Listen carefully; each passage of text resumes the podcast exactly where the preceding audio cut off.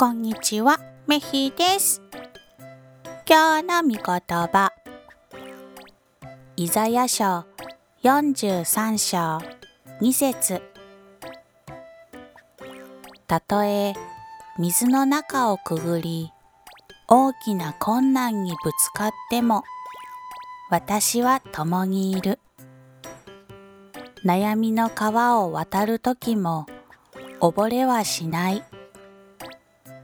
迫害の火の手が上がり、そこを通り抜けていくときも心配はない。炎はあなたを焼き殺さないからだ。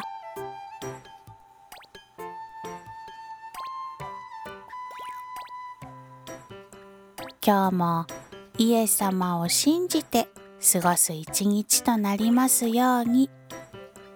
それじゃあ、またね